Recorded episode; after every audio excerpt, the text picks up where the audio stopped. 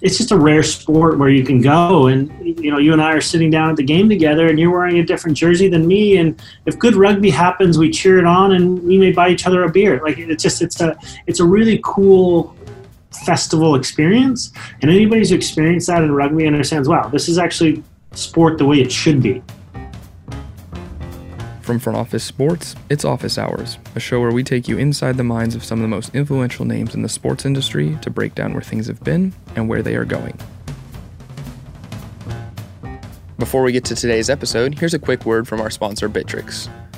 New crypto traders have a wide range of options when it comes to selecting tokens, and the same is true for the trading platform they choose to operate on. There are many factors to consider when deciding on a platform, like token selection, trading features, and trade execution speed but perhaps the most important is security. Bittrex stands above the competition as the most reliable trading platform and sets the standard for security and convenience in the crypto space. Its innovative solutions offer best in class asset protection without making compromises on trade execution or flexibility. As part of an industry that hinges on security and accountability, Bittrex is committed to protecting its customers in every part of their crypto trading journey. Bittrex respects its users' trust in the platform and rewards that trust with an ever expanding list of features and functionalities designed to improve their experience. To learn more about our technology and why Bittrex is the superior choice for keeping your crypto secure, visit www.bittrex.com. Again, visit www.bittrex.com. That's B I T T R E X.com. I'm Adam White, and on today's episode, we're joined by Alex Magleby, the co founder and CEO of the New England Free Jacks, one of the 13 Major League Rugby teams. A Dartmouth grad, Magleby forewent an investment banking internship out of college to play on the U.S. national team. 18 years and a few entrepreneurial endeavors later, Magleby finds himself leading the growth and development of the Free Jacks, something he never would have expected It's been a been a little bit of a crazy time uh, in and around the sports and entertainment world, and you know, for you especially um, as not only a former athlete but as a former national team athlete, how is that kind of shaken out in in what you see? uh, going on now, right? With the Olympics postponed, what take us back to when you were in college and you were competing for the for the U.S. national team. What would that have been like if if you would have had the Olympics or an, an, other international competitions just come to a, a screeching halt? Yeah, absolutely. So when I was playing, we had a there was a robust you know international test window for 15 15s rugby, the traditional game, as well as the sevens World Series, and I was able to play play on both of those for the United States which was fantastic. Fantastic, but you know, rugby hadn't been in the Olympics since 1924. So when we took the two teams to Rio in 2016, the sevens teams, that was the first time I was back in the Olympics. And I can't imagine being in the situation that our athletes, our, our U.S. athletes, have had to be in, you know, at any sport over the last year plus, uh, chasing the end of the quad and, and peaking, and then having to find a way to, to press a bit of a reset. You know, a lot of a lot of these athletes have worked really hard for for that moment in time with a plan to do something else after, whether that's a new job, a school, um, you know, building a family, a lot of other things that go into that. So having to, to make those decisions to try to try to push off a peak for another year has to be enormously difficult. But you know, depending on the mindset, that's another year to get better, and there's a, a whole host of other things that give give some athletes another opportunity. The hard part now, I think, for a lot of the athletes is it's still not clear what their runway is going to be uh, into into the Olympics, and so that's got to be really hard. Is just the unknown and having to then put some controls and um, systems in place in order to manage that without actually knowing when your competition cycle or schedule is going to be over the next you know 12 months. That, that's a challenge for sure. Have any players reached out to, to you, or, or what's been the kind of prevailing thought um, from yeah, any know, of them?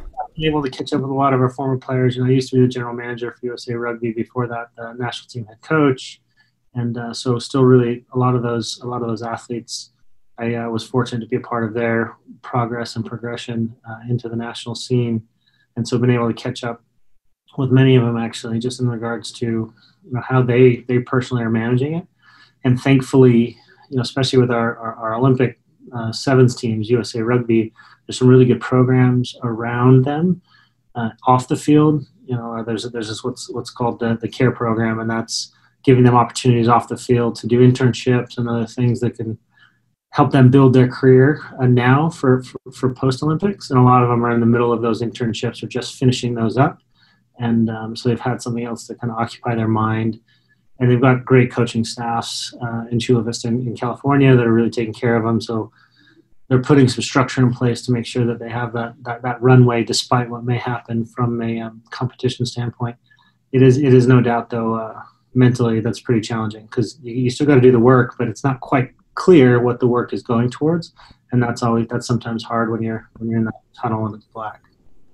Yeah, I can't imagine, and uh, kudos to, to them for even you know sticking it out in, in most cases. But you know, talking back, and I think you mentioned getting rid of getting ready for the next chapter. Went to Dartmouth. You got a uh, you know you got your degree in engineering sciences. You played for the national team rugby in a sense is very different than many other professional sports or in many other sports that have a true kind of professional trajectory. Rugby does in some sense but it's not as lucrative right as as uh, as most other you know major sports. Um, and so for you as as someone who went to Dartmouth got your degree ended up playing on the national team how did you start to plan for what was next what was that discussion like? Did you know you were going to be a, a rugby person for life, whether that's you know coaching or working with the national team? Uh, and I know you also have some background in entrepreneurship as well, which we'll get into. But what was that kind of when you were ready to graduate in you know in 2000 and you were looking at you know the opportunity to play and then whatever else was next after that? How did you kind of scope that out? Yeah, so kind of taking a step back, more looking at kind of rugby globally and what's happened and and changed over the course of certainly my career. You know, rugby is a sport of the ancients in a lot of ways. You know, 1823, England, and spread throughout the world, played virtually on every continent. And uh, you know, the the Rugby World Cup is the second largest sporting event from attendance numbers and everything else. So it's always had this this great global following. But rugby itself really only went professional after the '95 World Cup. You know, that was the uh, the, the, Nelson Mandela World Cup, when you know Invictus, you you may be familiar with, and just the stories around how um, South Africa used rugby as, as one of the tools to kind of help bring the, the country together post apartheid. And at, at that time, the commercialization started to happen. Players were amateur. You know, they were all working their day jobs, and they were attorneys and accountants and contractors and carpenters and all sorts of other things. And after that moment in time, I was like, okay, this this let's let's turn this game professional because the players need to train that way anyway. And so let's and the dollars are coming through the door, and that really needs to be going back to the content creators who are the players. Let's let's create professional rugby. So World Rugby moved to allow for amateurism to, to disappear at the top levels, well, from the international game as well as club competitions. And so you started to see, you know, a lot of um, clubs and, and, and, and, tournaments and everything else go professional. But that's that's new. That's that's it's not it doesn't have a long history of really professionalization in the sport itself. And so it took you know a decade plus just to go through those early learnings that, that typically happen with professional sports. It wasn't until the mid 2000s that that really changed. But there, you know, so I was graduating high school. I'd played high school rugby in the United States. You know, we had a we had a really good, robust uh, high school team. I, I grew up in Salt Lake City and we all played football together. And then in the spring, we all played rugby together. And you know, really good athletes. We won a bunch of national championships. We toured the world. We're successfully, you know, won games internationally as, as, as high school athletes. It was a really cool introduction to the sport. I played in college. Again, lucky to be in a, in a situation where the, the college program was really robust. Long, long history of, of college on that camp, uh, rugby on that campus with quality coaching and all those kind of things. So and again, with rugby, then you have you know 40, 50 best friends from all over the world, highly diverse socioeconomically, just this great welcoming sport. So I was able to experience that. And then as I'm graduating college or, or getting ready to graduate college and debating whether I'm going to take an engineering job, you know, follow up with my investment banking internship or you know chase chase rugby. I, I, was fortunate to get selected for the U.S. national sevens team at the time. It was the first year of the World Seven Series that had started to become professionalized. So I was able to, before I even graduated, experience that. And then it helped make that decision easy for me. So, okay, for the next two years of my life, I'm going to commit to this because one, it's, it's an experience that you never get, right? You, I get to travel the world. I get to meet interesting people in, in all sorts of different industries. Um, and it's a global game. And I really want to be a part of that and experience the world that way. So that's, that was my motivation. And that really helped with my decision-making matrix to, to do that as opposed to chasing more of a, a traditional offering uh, post college. And then because of that, I was I kind of had two years went well, and I, and I, was doing fairly well. I started coaching on the side, created an analytics company as as part of that, and I was still able to play and get paid to play a little bit. and um, so just kept evolving and kept changing because at a macro level, the sport kept changing. It, bec- it started becoming more professional, not only at the top level, but you started seeing scholastic, the scholastic model of the United States change, professionalization on campuses. People were starting to take it more seriously as a student athlete endeavor, as opposed to just kind of a, a recreational intramural endeavor. And nothing wrong with that. Those those things are needed on college campuses, but it was just different. It was, it was more trending towards a varsity crew team as opposed to uh, an intramural um, fraternity team. And so we, we started to see that on a lot of college campuses. So a lot of things have changed, you know, of course, the last two decades. And I've just, um, uh, my career has gone along with probably a lot of those macro changes. Yeah, no, it all it all makes sense, and it's probably a little bit different than the uh, investment banking internship. That's for sure. I think when you look back, there's people who took the investment banking internship, and there's you who went and played uh, rugby. Probably a couple different experiences along the way. Sliding doors for sure. That's awesome. So, look, you you're playing you're playing rugby. You're coaching at Dartmouth. Uh, you're coaching for USA Rugby, you're playing for USA Rugby, kind of all at once, and then you decide to launch an analytics company. What what was the decision behind that? I know you ran it for for what it looks like about ten years, but you know what was the kind of decision behind that on top of everything you were already doing, um, and kind of how did that uh, that that shake out, and, and that what did that next ten years kind of look like as you not only did that, but were also coaching and and, and the early part of it, even playing in some respect yeah, so six months of the year at the time, I was being paid to go play rugby kind of throughout the world, representing our country. Uh, fantastic experience. And the other six months of the year, I was I was coaching. I was actually coaching at my alma mater. Our uh, head coach, who'd been there for a long, long, time, retired pretty quickly after you know my class had, had finished up, and they were looking for an interim coach. I was able to do it because it was opposite seasons. You know, I, I, started to really like it. We, we were having some success, um, and it was actually helping me be a better player. Kind of digging into the game from a from a different perspective, from a more of a macro perspective. That really helped me actually as a player. And then, you know, so it was a really nice um, circle. But I was trying to, I was trying to get it, be become a better head coach, and we, we didn't have a big budget. You know, I wasn't going to be able to hire a lot of assistant coaches and an, uh, a video analyst and a lot of other things that probably I had experienced in, in football. And um, I wanted to figure out a way to do better quality control of our program, both, you know, how I was, what was my pedagogy like? I was filming it, but just kind of the breakdown of that. What did that look like? What did our trainings look like? How do we improve those? And then certainly, what do our matches? What do our performances look like? What's the best way to break those down? What's an efficient way to do that where that's not taking me three days uh, post performance, but probably a more efficient way that we can we can tag uh, those moments in time and build a database around it. And there was a, there was a couple of pieces of software floating around the universe at the time, and you couldn't get access to them. And so, in order for me to get access to them, I really had to figure out a way to create a, a business that, that, that could open up doors um, uh, for, for, that software to come into the American landscape, uh, sporting landscape. And so that's what I effectively did. it was really just basically the, the motivation was, was selfish so that I could become a better head coach and then suddenly we're using Sportscode and teaching others how to use it and then helping them with their workflows about how they were doing their analysis. And suddenly i was in the best offices of you know the best FloSports in, in, in the college game in the united states whether that was basketball field hockey ice hockey lacrosse soccer rugby um, you name it. And i was suddenly getting this experience coming in to help them with their analytics and how they use these tools. But then what i was really able to see in those environments is what their workflows were like how did those coaches manage the staff? How did they set up uh, environments where the players could be most successful? So it was a really, really good tool for me to continue to grow as as a coach.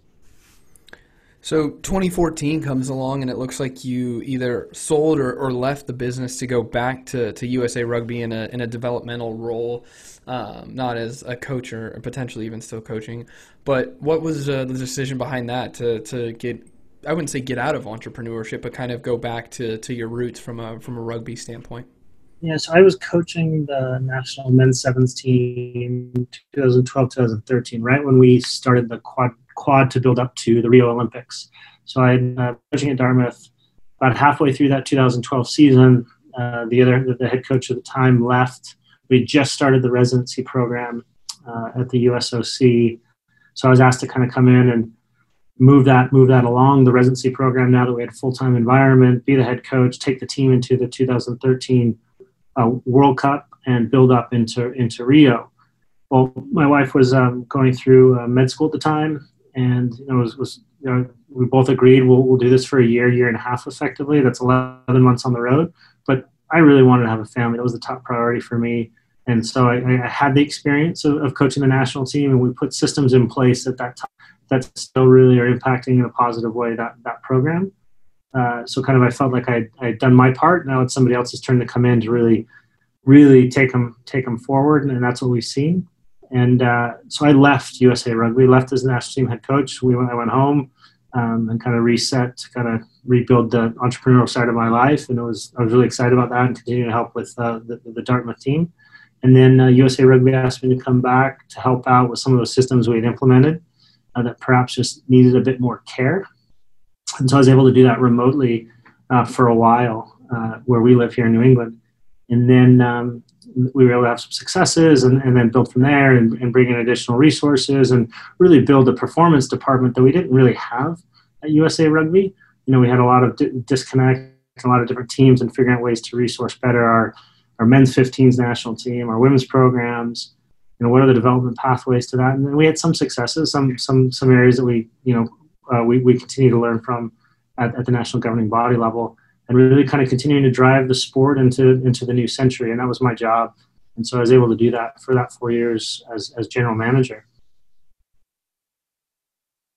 No i love it. I think it, you know honestly for me the first time i was really exposed to to rugby was at one point when I saw I think it was Carlin Isles right running down the sideline and just absolutely burning everyone. I know Carl Carlin is one of the people that you were kind of introduced and introduced to rugby sevens. Talk me through as someone who was a hundred meter sprinter, how you found him, how he became a, a, you know I wouldn't say an international rugby star, but someone who popped up on Bleacher Report, House of Highlights. Anytime he touches the ball, it's it's something that you know goes mainstream. Yeah, I mean, Carlin's obviously an enormous talent, uh, but he's just a great human. And, and what I mean by that is he's so willing to work every day and grind. And, um, you know, he's faced a lot of adversity in his life. And um, he's, he's met that challenge very, very well. Carlin actually found us. Carlin was, uh, you know, preparing for the 2012 Olympic qualifiers, and you know, one night and he's searching through YouTube clips, and he comes across, um, I think it was, I think it was Miles at the time, Miles Craigwell, who had played uh, football at Brown and then picked up rugby. And Miles was now on our national team and doing some great things, and another great human. And um, he's like, "Wait a minute, I, th- I, think I can I can play this this rugby game." And um, you know, he reached out to our CEO at the time, Nigel Melville, and this this was kind of the workflow. People would reach out to USA Rugby, and then it was my job to follow up. And you, get thousands of those a year but then just kind of really find the ones that you could you could help get into the right environment and the right situation. So I had a really good conversation with Carlin. This was June of 2012, and um, I'd just been finishing with Dartmouth. We actually just won the national championship, and I get to have this great conversation uh, with this young man who at the time was was training in, in Austin, Texas, and. Uh, I said, Carlin, listen, we, have got an opportunity for you to to head up to Aspen um, for a month and see if you can learn rugby. You're going to be at altitude, which could be a challenge. Um, you've never played the game before. You're going to be around a lot of players who have. That can be a really good thing, or that can be a really bad thing. There's some good coaching around there, and, and our manager at the time, our team manager Andy Katoa, uh, who's fantastic, just really helped facilitate that. So let's get Carlin up there, um, get him in, a, in, an environment where he can learn and just really focus on rugby for a bit. Carlin did that. I took him on a tour to Canada, a development tour to Canada the end of June, early July, uh, second week of July, and by the end of July, he was on contract. We contracted him at the Olympic Training Center, full year contract, and he's in you know international tournaments that fall to start the World Series. And uh, you know, Carlin just has continued to get better and better in the sport. So, kind of our job as, as coaches at the time, we're just make sure we're putting these uh, these athletes in safe positions to be successful on the field. Or rugby, you know, Carlin had played football a bit, and he had obviously been very linear with track. Rugby, everything is a contest. There's a decision around everything. So you know, football, you know, eight seconds, it's kind of mapped out for the most part, unless you're doing some some things like in the spread, and there's some decision making for some positions. Well, everything is that way in rugby for every position, And when there's a tackle, play doesn't end. Uh, it's just now a contest for possession and the tackle. So the rules of the game right at that moment are around the tackle, and you have to make very quick decisions based on the pictures you see about what you can and can't do, and how you access the ball and may not access the ball, and how you deleverage other people. So you're having to make all these micro decisions every you know four to five seconds, which which can be a challenge for a lot of really really high quality physical athletes who come into the game and don't quite have the experience of making those decisions. And that really dictates whether a player is going to be really successful or not. Is is how quickly they can get up to speed on the cognitive side of that. And Carlin, uh, you know, he learned that very very quickly, and obviously he's he's an international superstar in, in seven-a-side rugby now. Yeah, and, and electric anytime he touches the ball. I know it's, it's, it's super exciting to see, and you know, almost kind of going back to the startup route, right? You were at USA Rugby for another almost five years.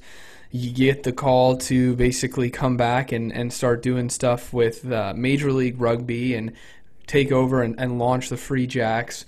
For you, why at that time did you feel like rugby was at a place professionally or in the US at least where you thought that being a part of what would be you know the major league in the US was was the right move yeah so you know yeah USA rugby is a startup so you have that experience at, at a startup because it keeps it's kind of one of those NGBs that's had to be had to be uh, entrepreneurial in that way and then you saw different um, groups over time try to kind of kickstart the, the pro game in the United States. Uh, you know, some visions of let's build this, start, let's try to pretend we're the NFL from day one and build from there. Um, really, really uh, resource intensive without necessarily a proven fan base. That can be a challenge. So you got to have really, really deep pockets for a long, long time. Um, and then, and then everything in between. And on a personal level, I really, you know, had a great experience, you know, working the global game and and helping uh, USA Rugby move forward on the, on the national team level and having a lot of a lot of good successes on the field uh, in the international game. But for me to be able to burn it hot in one spot where we could really actually truly share this game with more people, not just people who can come and play the game, come and ref the game, come and coach the game, come and administer the game, but people can actually just watch the game.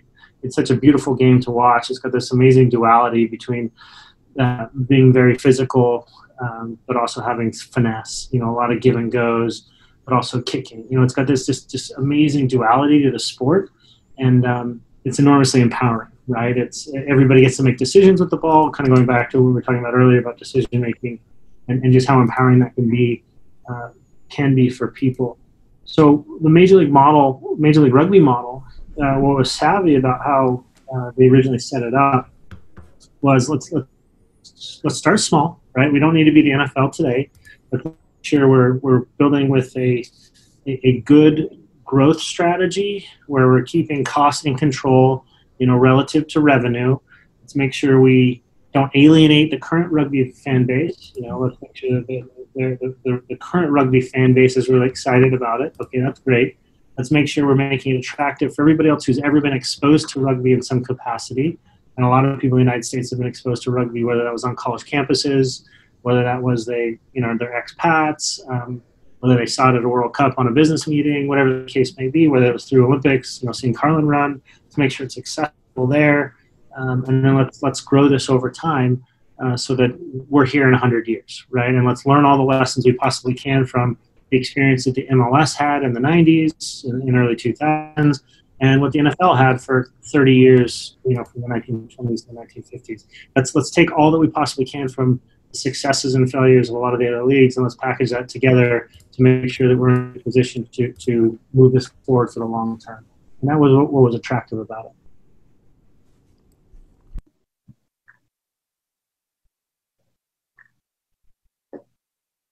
Sorry, I was I was muted. How has the transition been uh, for you and and and this? I mean, obviously you're a year, almost two years, really now into it. Come October, um, what was it? What's it been like launching the team, getting it up to speed? Um, you know, kind of yeah. just putting all of the pieces together that you've done over the last you know 14, 15 years prior. Yeah, it's crazy. You know, coming into it, I think the MLR was probably very rugby centric, and probably what we've learned, and you know, what I've learned over the last two years is that the rugby is fantastic. We've got a really good product on the field. We don't need to worry about that too much. What we need to do a really, really good job as job of is continuing to make sure we get out of our own echo chamber, which we're doing successfully, where we're able to share the game with others who may not have played the game themselves or don't have children necessarily right now playing the game. Although we're seeing a lot of growth at the youth level, we're probably we're having to build communities around just the awesomeness of our festival events. Like it's it's just a rare sport where you can go and you know you and I are sitting down at the game together and you're wearing a different jersey than me and if good rugby happens we cheer it on and we may buy each other a beer like it's just it's a it's a really cool festival experience. And anybody who's experienced that in rugby understands wow this is actually sport the way it should be. You know like people aren't getting in fist fights. Like you, you know it's, it's, it's safe for your kids and it's and it's safe to bring your friends to.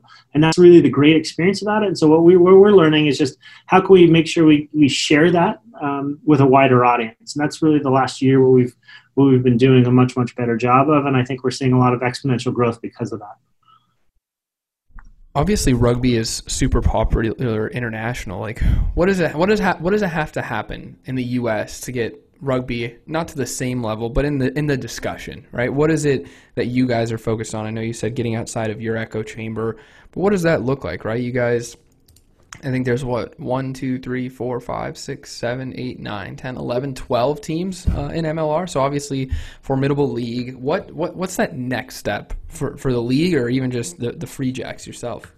Yeah, so you know, 13 teams right now, and right, and obviously one of our our assets is is what cities that that grow in time. Where where is that going to be? There's no question that the Big Four, well, the Big Five, really now there is certainly a high level of participatory a volume at the lower ages, right? And, and baseball, basketball, ice hockey, and football, and, and, and soccer as well. So that's probably a key long-term point for us is making sure that we're continuing to share the game. You know, all of the club teams, all of our teams, all of our member teams are doing a really good job. You know, building um, competitions in the boys and girls clubs and the YMCA's uh, in their communities to just share the game, right? And that can be touch rugby, that can be seven-a-side rugby, that can be tens rugby, non-contact, contact, all different age groups. And we're seeing a lot of people be introduced to a sport for the first time, and they're like, "Wow, this is really cool." There's no coach telling me what to do. I get a run. If I don't pass to you, I pass to I pass to her. We all got to support her. So it's this very cool dynamic, and, and kids are suddenly get exposed to it. Like, wow, this is awesome. And then parents are saying, "Wow, this is a safer version than some of our other." Contact sports in the United States. So I actually appreciate this. Um, so the, the participation volume piece is important to kind of move into that like big five, right? I think, you know, we're, we're the participants of a hundred, you know, hundreds of thousands that needs to be into the millions to really be kind of in that consideration. Um, but beyond that, we need to be very, very good at just making sure people understand what the entertainment value proposition for this is. And it is an experience that you can't have in any of the other sports. It just isn't. It's kind of got the best of what you can do, you know, MLS and soccer's and, and, and the community around singing and those pieces, but without the animosity against the other team. You know, it's got. Um, it's got the, the, the, some of the physicality that you would see in American football and some of the tactics. Uh, and certainly the history of tradition that we would have beyond um, some of our some of our sports. And then it's got kind of the global nature that it was well beyond even baseball and basketball. You know, I, I guess probably probably similar to basketball in that regard. So it's got all these different pieces that combine some of the greatness of other sports. And it's just a really, really fun two hours. It's awesome. So if we can bottle that up and share it with you for 30 seconds a day and, you know, a, an hour on the weekend, we're going to be in a very, very successful position because it's just, it awesome what it is. Now our job is to make sure we're, we're doing a better job sharing that. Yeah, I mean, some of the the most fun things uh, I've ever watched or even been to has been rugby events. Right? They're just there's really nothing like it. You just have to experience, especially sevens, because it's so fast, it's so quick. They're in and out. The games are the games are like they're over before you can even know it, and uh, it's just nonstop action the whole time. And like you said, there's really I, I remember I was at uh, a tournament in, in Las Vegas and like there's people who are technically cheering on one side who are also cheering on the side of someone else who's sitting next to them and exactly. like you said they're buying beers you just i've just never seen anything like that at a sporting event right you know especially in an, an american sporting event mostly it's team versus team not there's just like I feel like people just love the sport of rugby. It doesn't matter really who's playing. Obviously, they have their preferred team, but they just love the sport of rugby. Exactly, and you know, it's like it's a game where okay, there's a scrum. I see how the set piece. I see how that works. That's really cool. It's like this magical eight seconds of people pushing against each other. It's its own little contest. It's this amazing little battle. But then play continues, and it goes. The ball goes from the scrum, and suddenly three passes later, it's on the other side of the field. You got a really fast person running onto it, and there may be a kick and chip, and he's passing to somebody else. Oh, and then he dodges a couple people. Then there's a tackle. There's a contest at the tackle now we're, we're having the contest. The ball moves through other hands, and it's another chip kick, and there's a, there's a try, which is which is a score, or he he runs into touch. And you know what? Then you have a 5, 10 second, 15 second break sometimes to catch your breath, talk to the person next to you, check your phone, and then it's 30 seconds more of this awesomeness. Like it's just, and that's the really cool part. Sometimes that lasts for four minutes, and sometimes that awesomeness lasts for 10 seconds. And it's so it's this nice, nice rhythm, this nice flow to it. Um, which is pretty cool. And oh, by the way, it's it's a big ball that you can see on TV. There's kicking. Oh, I understand that. Uh, there's passing. Oh, I get that. I get I get give and goes. I understand that. I understand tackling. Okay, cool. Now you're gonna put all those together, and it's like basketball on a 70 meter by 100 meter pitch where you can tackle each other. it's like, come on, how cool is that? Yeah, it combines a little bit of, uh, like you said, it combines a little bit of everything. And obviously, you guys launch in, in 2018. You're up to 13 teams the pandemic has hurt the broader sports industry. There's no denying that. Uh, for Major League Rugby, you know, how has it impacted your guys' business? What are you guys kind of planning to? What's the outlook coming out of, of this when hopefully we can return to having fans in the stands? Because I'm assuming that's a major part of your guys' revenue model, given that the media rights probably aren't there or as, you know, lucrative as other sports. But, you know, is there anything you guys have changed? Has it altered your approach? You know, obviously rugby, you can't really. There's not a whole lot of social distancing in rugby, um, especially given the tackling and, and, the nature of that. But um, you know, how do you guys rebound from this, and, and kind of what's next? So yeah, you're exactly right. We are a live events. We're a live event company, right? That's where we're at. That's currently what we do really, really a good job of. We sell tickets. We have really good food and beverage. We got dancing. We got music we got all sorts of different little mini festival things that go into what makes up a, a rugby match day for us, and that's kind of that is the monetizable thing, both from a you know pay to pay to be there and have that experience, but also uh, sponsorship, and then you just leave and you're like, that's amazing, I want more of that. So that that is really important to us uh, in terms of the, the, the, current business, but also kind of growing and sharing and, and garnering more fans over time. Um, obviously, we had to cancel the season. Uh, you know, kind of we were midway through. We were two days with the Free Jacks, two days away from a sellout crowd for a first inaugural home match on St. Patty's weekend. You know, in the Boston area. How cool is that? Okay, we have to cancel. All the costs are in the door, but the revenue isn't because we got to play out still that whole season of revenue generation. That doesn't happen. So, the local level, that obviously hurt, and, and we managed the business appropriately based on that. Uh, at the top level, at our league level, we're, we're a single entity we were able to say, okay, well, let's make sure we, we do right here. We take care of our players. Okay, we did that. Um, there's there's certainly some cost savings and not having to travel and everything else for a, yep. for a whole half season. To be able to do that, so we're in a pretty healthy cash position at the league level. And now we have an entire year runway with a new commissioner who's got a new staff behind him. George Killebrew has come in as he was the chief revenue officer of the of the Mavs, Dallas Mavericks for like 20 years. You know, Cuban's right hand person, and he's really driving a really now robust um, league office, um, you know, savvy in terms of, of, of, our partnerships and just doing the regular blocking and tackling of what a good league needs to do, and they're doing a really nice job of that. So they have this really, really great runway heading into 2021. There's no question right now we have 10 different plans about what 2021 looks like, anywhere from full capacity stadiums, you know, starting in, in the late winter, to delaying that a couple months to um, bubble options, right? We're looking at all of those possible options um, and seeing what is going to be the best based on what we anticipate to probably happen vis-a-vis when we can get back together with, with fans in, in, a, in a large capacity and everything else. But we're, we're, we're prepared for that long term. Um, you know, we're also, you know, we're looking out to, to 2022 if need be, if we have to go bubble and then we're not actually live events again until 2022. What does that model look like? We spent a lot of time hashing that out just so we're in a successful position to keep driving fans. And so what we've done, you know, we've we've we've produced you know 25 hours of, of, of live podcast, rated podcasts over the last month and a half.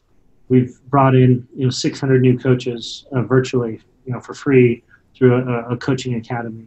Um, we brought in another thousand um, uh, kids playing the game virtually, uh, and now we've, we've been able to have um, some safe distancing clinics uh, over the last month. So we've been able to do all those pieces uh, as we kind of hammer out kind of what exactly 2021 looks like. So, kind of blessing in the skies, we were able to reinvent in some ways who we are uh, off the field, and that's actually going to help us in the future having a more robust uh, digital uh, platform. Yeah, no, 100%. Started in 18 with seven. You guys are up to 13, so almost doubling the size of your league. Do you see expansion in the future? Is there an appetite for that? Have you heard others who are looking in other cities who are who are looking to add an MLR team to to their you know rotation of professional sports teams? Five cities that are kind of actively five groups in five different cities actively trying to get in. One is paid for a due diligence period, um, and that was published. That was Hawaii. So in that, that process, we'd obviously be the first know, big professional sport to, to have a team in Hawaii makes a lot of sense for us, uh, kind of not only for our sport and um, uh, the demographics of Hawaii, but also you know just the, the connection there in the South Pacific, uh, you know Australia, Fiji, uh, Japan, uh, and for us, you know having a game there at noon, seven o'clock here, there's ways that it can work where our media dollars aren't so concerned about about those hours right now, so that actually can be really uh, really successful for us. We'll see if that happens. Uh, but there are certainly other cities that are groups in other cities that are pushing to get in. There's some obvious cities that would be really good to add um, from a rugby perspective that have you know, had a long history of rugby, and we're a North American league, so you can obviously the Vancouver's and San Francisco's and Chicago's of the world all would be uh, great fits. But you know, also you see in, in, in modern sport, there's a lot of those other cities, you know, the Nashvilles of the world that have shown that they can provide a uh, Louisville's of the world, really, really robust quality fan experience as well in, in high numbers. So we'll see. But there is there is high demand, which is really good to see, and that, that's really increasing despite the pandemic. Would you have ever envisioned graduating from Dartmouth in 2000 that you would be one of the people helping make rugby mainstream in the U.S. You know, 18 years later. No, not at all. but uh, it's it's been it's been a really fun journey so far, and uh, I certainly am learning a lot every day, and, uh, and, enjoying it so much. I think that's just a great thing about our sport, and, and entrepreneurship in general. It's just it's just really fun, right? You gotta you gotta build new systems, and um, hopefully you do them right so they work. But if not, you get to iterate again. That's uh, that's been the really fun part, and you get to hang around with with great people. That's uh that's key to any good business, but certainly what I've learned through time my partner here with with the Free Jacks, Eric Anderson, you know, he's, he's he's been successful in his own way in a lot of in a lot of uh, uh, businesses, biotech primarily. And um, what I love about him every day is I'm showing up at the office and he's still grinding, right? And, and he doesn't have to. And um, I just love that energy and, and, finding that. And I think you find that certainly in rugby. I mean, you do in a lot of other things. That's been that's been really rewarding for me is to is to to, to be associated and, and, and live um, through these experiences with others like that speaking of entrepreneurship, to finish this off, what's been the, the biggest lesson that maybe you took from the the 15 years prior, so the 18 years prior? So, do you sitting up top, you know, a major league rugby team, helping run it, and not only run it, but run it through its inaugural inaugural season, run it through now what's a pandemic. You know, what's that one kind of entrepreneurship lesson that stuck with you that um, has stood out and helped you kind of guide yourself through all of this? Yeah, if you ask me this two hours from now, it'll be a different answer. totally true. Totally true.